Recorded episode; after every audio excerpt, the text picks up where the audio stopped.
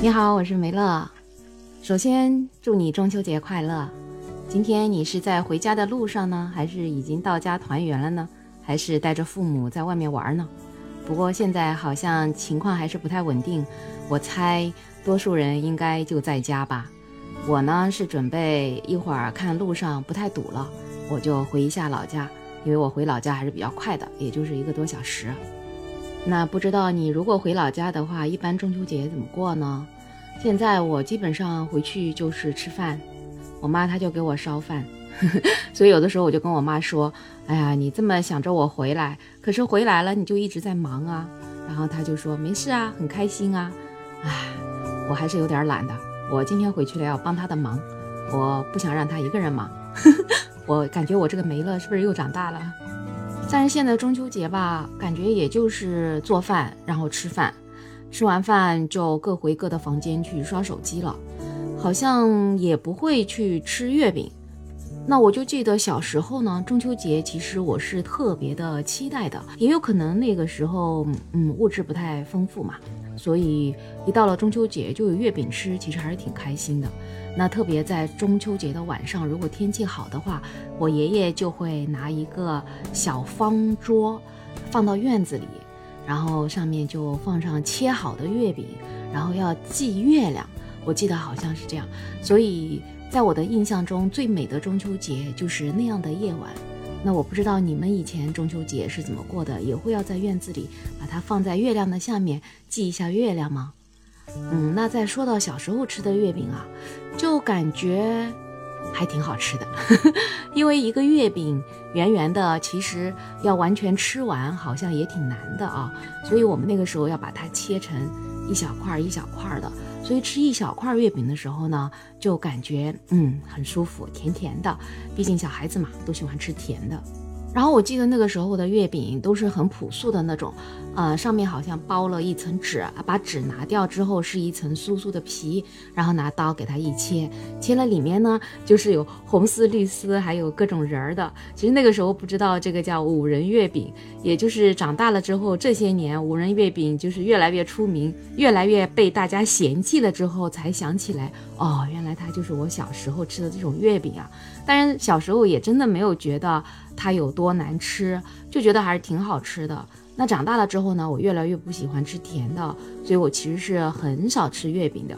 而且长大之后，这个月饼的品种就越来越多嘛，啊，什么莲蓉的啊、豆沙的呀，各种。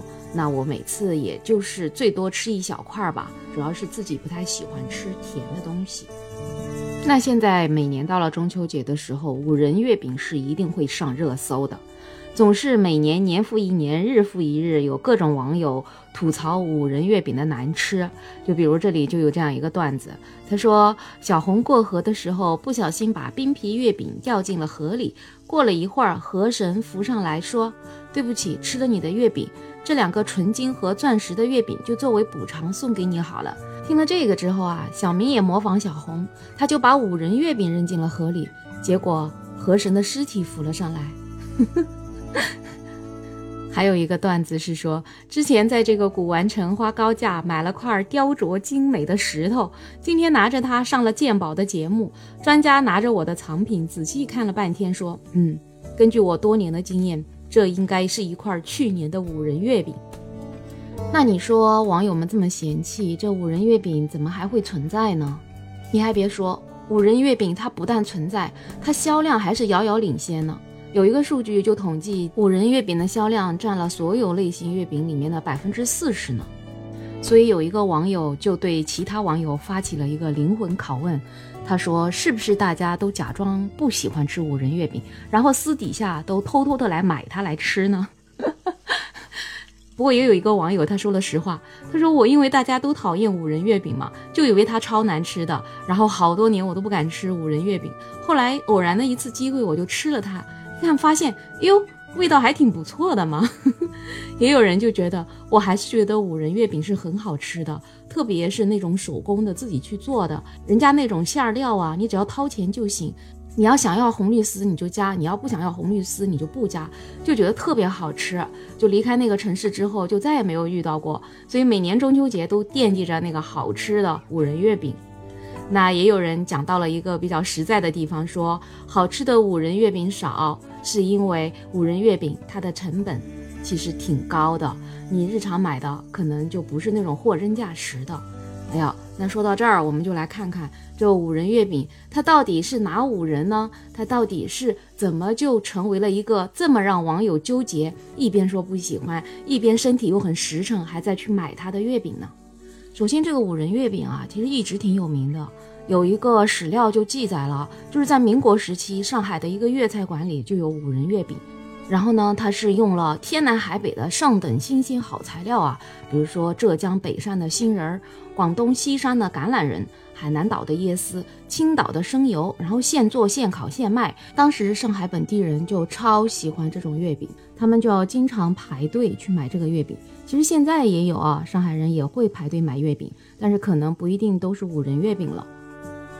那你说这么好吃的五仁月饼，为什么到今天就沦落到这样的地位呢？这主要是因为刚才说的这里面的这些人儿啊，其实真正的在市场上挺难买的。就比如说里面的橄榄仁，橄榄仁的话，在我们国家就只有在广东这个地方才有。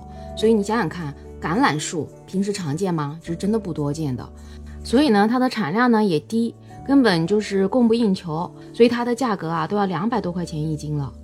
那橄榄仁这么贵怎么办呢？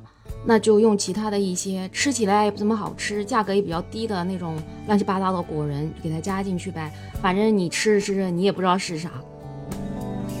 所以我们很多人在吃五仁月饼的时候，吃了一半一看，哎呦，这里面乌漆麻黑的一团的东西到底是啥呢？我到底在吃啥呀？所以五仁月饼就这样子给传来传去，传的不好吃了。那五仁月饼里面，就是让大家觉得特别不能接受的，还有红绿丝儿。红绿丝儿是不是听起来特别的耳熟啊？其实我在之前的节目中说了，我们苏州有一款著名的绿豆汤，里面就有红绿丝儿。我当时就说，我真的没法接受把一个月饼馅儿放到了这个绿豆汤里面。那红绿丝儿其实啊，它。一开始真不是这么 low 的，或者说让大家觉得这么接受不了的。其实张爱玲有一个小说叫《金锁记》，它那里面就讲了红绿丝的材料。他说这个青丝，也就是绿丝，它是源于青杏蜜饯嘛。那红丝呢，就是玫瑰蜜饯。玫瑰蜜饯就是用玫瑰花瓣和白糖做成的嘛，然后将这两种蜜饯就给它切成细丝儿，给它融在这个五仁馅儿中，这样子这个颜色呢又好看，然后口感上呢就是又能够减油腻，毕竟馅儿里面有油啊，然后有各种果仁啊，哎，加上红绿丝，其实它原本的想法就是让你搭配一下，让你觉得口感更加的清淡一点。那你说用这种蜜饯做成细丝儿，肯定成本高啊。所以现在我们在市场上看到的这种红绿丝儿，它已经不是原来的这种玫瑰蜜饯啊，或者是青杏蜜饯了。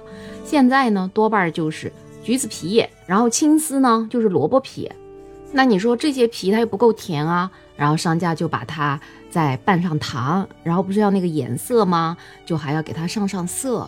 所以你现在看起来这个青红绿丝儿，哎，怎么这么 low 啊？我实在是吃不下。主要就还是因为成本的问题。那你说月饼界这么乱怎么办呢？好在就是到二零一五年的时候呢，这个国家质检总局和标准化管理委员会，他们就为五仁月饼特地制定了一个标准化管理文件。叫 GB 杠 T 幺九八五五杠二零幺五，这个时候五仁月饼就正式纳入了国家的这个质量管理体系里面了。所以在这个管理文件里面，它就要求只有用核桃仁、杏仁、橄榄仁、瓜子仁和芝麻仁做主要材料，而且这个果仁的质量它不低于百分之二十的月饼，才能够叫五仁月饼。有了这个标准之后呢，这个商家的配料表上就必须明明白白的写着你到底是哪些仁儿，然后它的比例是多少。所以有一些商家就没有办法，他们就不敢叫它叫五仁月饼了，他们就把它叫成果仁月饼。所以你去买的时候，你就看他不敢叫自己叫五仁月饼的，那一定是他这个料有问题啊。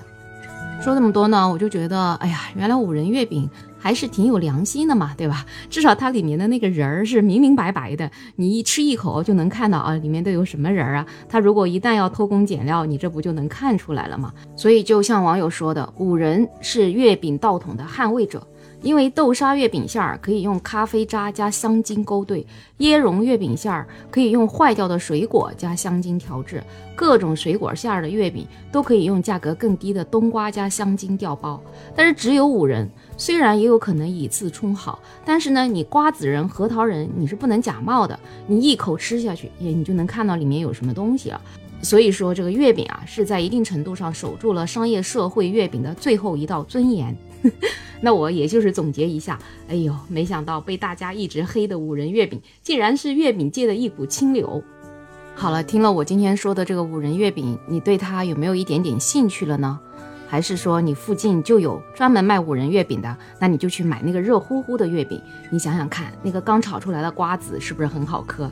那你想想那个热乎乎的各种仁儿。裹在那个糖里面，是不是也挺好吃呢？哎，这样想想的话，我感觉我今天得去找一块五仁月饼来吃一下了。